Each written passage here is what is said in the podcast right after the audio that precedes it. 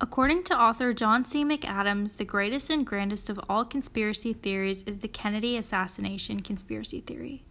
Others have often referred to it as the mother of all conspiracies. The number of books written about the assassination of Kennedy has been estimated to be between 1,000 and 2,000. According to Vincent Bugliosi, 95% of those books are pro conspiracy and anti Warren Commission. Author David Krajicek describes Kennedy assassination enthusiasts as people belonging to conspiracy theorists on one side and debunkers on the other. The great amount of controversy surrounding the event has resulted in bitter disputes between those who support the conclusion of the Warren Commission and those who reject it or are critical of the official explanation, with each side leveling toward the other accusations of naivete, cynicism, and selective interpretation of the evidence. Public opinion polls have consistently shown that most Americans believe there was a conspiracy to kill President Kennedy. These same polls also show no agreement on who else may have been involved in the shooting. A 2003 Gallup poll reported that 75% of Americans do not believe that Lee Harvey Oswald had acted alone.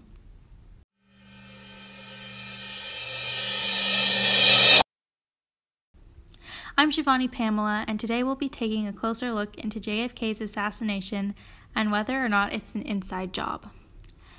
The Zapruder film is an, a silent eight mm color motion picture sequence shot by Abraham Zapruder with a Bell and Howell home movie camera as United States President John F. Kennedy's motorcade passed through Dealey Plaza in Dallas, Texas on November 22, 1963.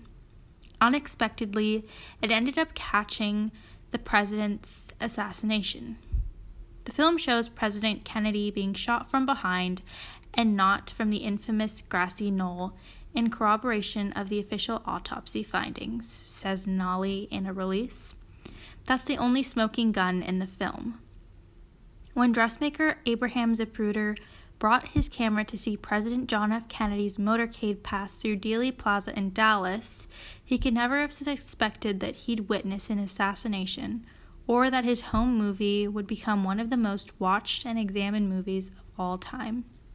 Even today, the Zapruder film is seen as evidence in countless conspiracy theories about who shot the president. Now, Zapruder's film has undergone yet another examination, this time by a scientist, who says that the official record is true. The film was used as evidence in the case against Lee Harvey Oswald, who shot Kennedy from a sixth floor window at the Texas Book School Depository.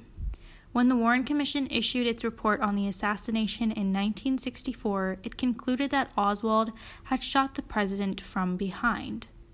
A new study published in the journal Heliyon corroborates that conclusion. Nicholas Nalli, senior research scientist at IMSG Inc., created a model of the mechanics of the gunshot wound itself to explain where the bullet may have come from. When Nalli studied the Zapruder film, he noticed that the president's head snapped forward at the moment the bullet hit the skull. This, he hypothesized, meant the president had been shot from behind. When the president was shot, he says, Kennedy's head exploded, as the film so graphically shows. Nalli's model shows that the wound wasn't where the bullet exited, but where it entered. It demonstrates that a temporary cavity formed inside the president's soft tissue at the momentum and kinetic energy of the bullet smashed into his skull, causing his head to snap forward. Based on this model, Nalli also thinks that the theory of a second shooter and that of the president being shot by hollow point or soft point bullets are also unlikely. Not only were such bullets never recorded, but he writes but the movements of Kennedy's heads are only consistent with a shot from the back. Nalli's not the first person to use physics to model the bullet's trajectory. The head wound and ballistics are covered in depth in the Warren record. But, writes Nalli, his model is unique in that it focuses on the forward motion of the president's head after he was shot. The House Select Committee on Assassinations described the Zapruder film as the best available photographic evidence of the number and timing of the shots that struck the occupants of the presidential limousine. The Assassination Records Review Board said it is perhaps the single most important assassination record. According to Vincent Bugliosi, the film was originally touted by the vast majority of conspiracy theorists as incontrovertible proof of a conspiracy, but is now believed by, by many conspiracy theorists to be a sophisticated forgery.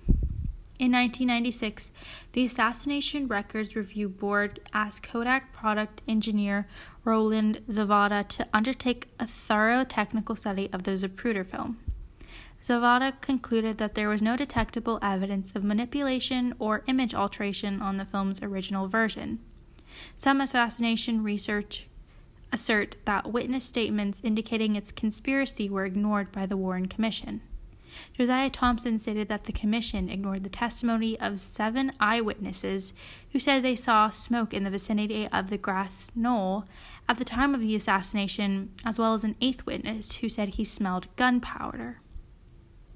Now, what's strange about the whole situation was the fact that a lot of the evidence was suppressed by the FBI and government.